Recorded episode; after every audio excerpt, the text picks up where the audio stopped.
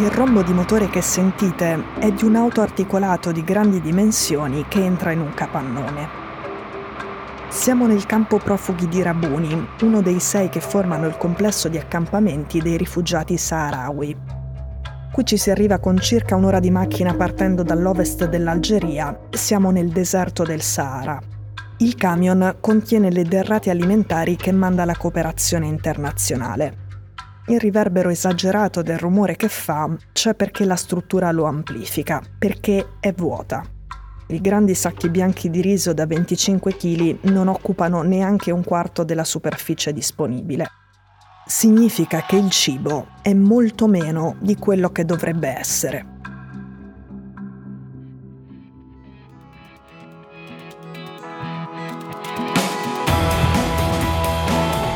Sono Cecilia Sala e questo è Stories.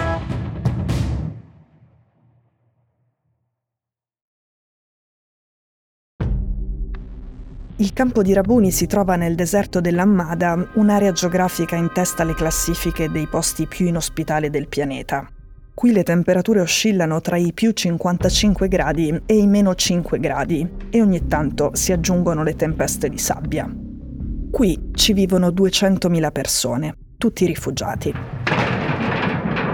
A chiudere la porta dell'hangar per proteggere il cibo dai 37 gradi che in quel momento ci sono fuori è un operaio della Media Luna Roja Sarawi, la ONG che dal 1976 qui distribuisce gli aiuti.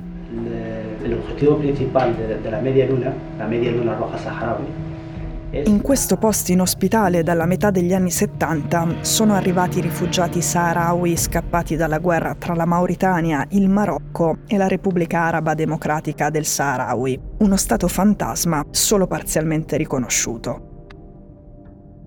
Tutto era cominciato con la spartizione del Sahara occidentale nel 1975 una spartizione fatta con il beneplacito della Spagna franchista a vantaggio soprattutto del Marocco e a discapito del popolo saharawi. Non considerato anche se proprio un mese prima aveva visto riconosciuto il proprio diritto all'autodeterminazione dalla Corte internazionale di giustizia dell'AIA. Abu Habbaini Yahya, presidente della Media Luna Roja Saharawi. Lui è Yahya ed è un tipo pragmatico racconta cifre alla mano che qui sono tutti sull'orlo di una crisi alimentare devastante. Quella che da queste parti viene chiamata la canasta basica non è più tale. Con canasta basica si intendeva un paniere alimentare di prodotti che includono cereali, legumi, zucchero, per un valore calorico di 2100 calorie per persona al giorno. Questo sarebbe possibile se fosse tutto regolare con le consegne mensili, ma quando va molto bene arriva la metà di quello che dovrebbe arrivare, più spesso arriva un sesto del cibo che servirebbe per quelle 2000 calorie al giorno per tutti. Si rischia una tragedia per fame e sta succedendo per un insieme di fattori che hanno distrutto le catene di approvvigionamento o hanno fatto impennare i prezzi del cibo. Il primo è stato la pandemia, il secondo il rialzo dei prezzi con la guerra in Ucraina e poi la guerra tra il Marocco e la Repubblica Araba Saharawi che è ricominciata nel 2020. La chiamano guerra a bassa intensità e si svolge lungo il muro di 2720 km che divide il Sahara occupato dal Marocco dai territori liberati. È la striscia di terra da cui scappano i Saharawi che diventano rifugiati. Loro poi trovano una tenda, cibo e acqua in mezzo al deserto, messi a disposizione dalla Repubblica Araba Saharawi, lo Stato Fantasma e dalle ONG.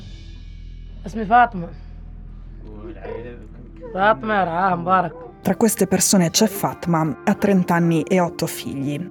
La sua è una famiglia saharawi di pastori nomadi. Il marito in questo momento dovrebbe essere vicino al confine con la Mauritania per cercare di salvare il bestiame, cioè tutto ciò che hanno. Per ingannare lo stomaco beve soprattutto tè. Lei spera che dopo la guerra potrà tornare alla vita errante nella zona di Tifariti, una piccola città nelle zone liberate in mezzo al deserto dove ora non si può stare perché è pericoloso.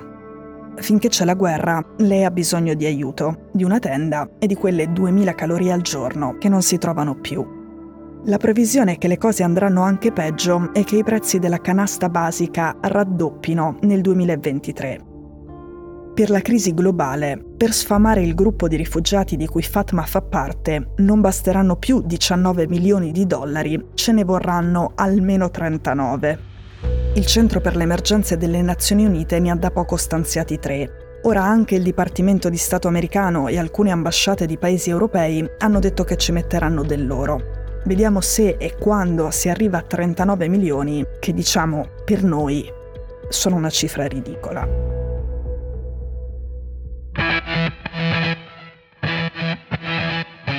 Stories è un podcast di Cecilia Sala prodotto da Cora Media. A questa puntata ha collaborato Gianluca Diana, la cura editoriale di Francesca Milano, in redazione Simone Pieranni, l'advisor è Pablo Trincia, la producer è Monica De Benedittis, la post-produzione e il sound design sono di Filippo Mainardi, la sigla e la supervisione del suono e della musica sono di Luca Micheli.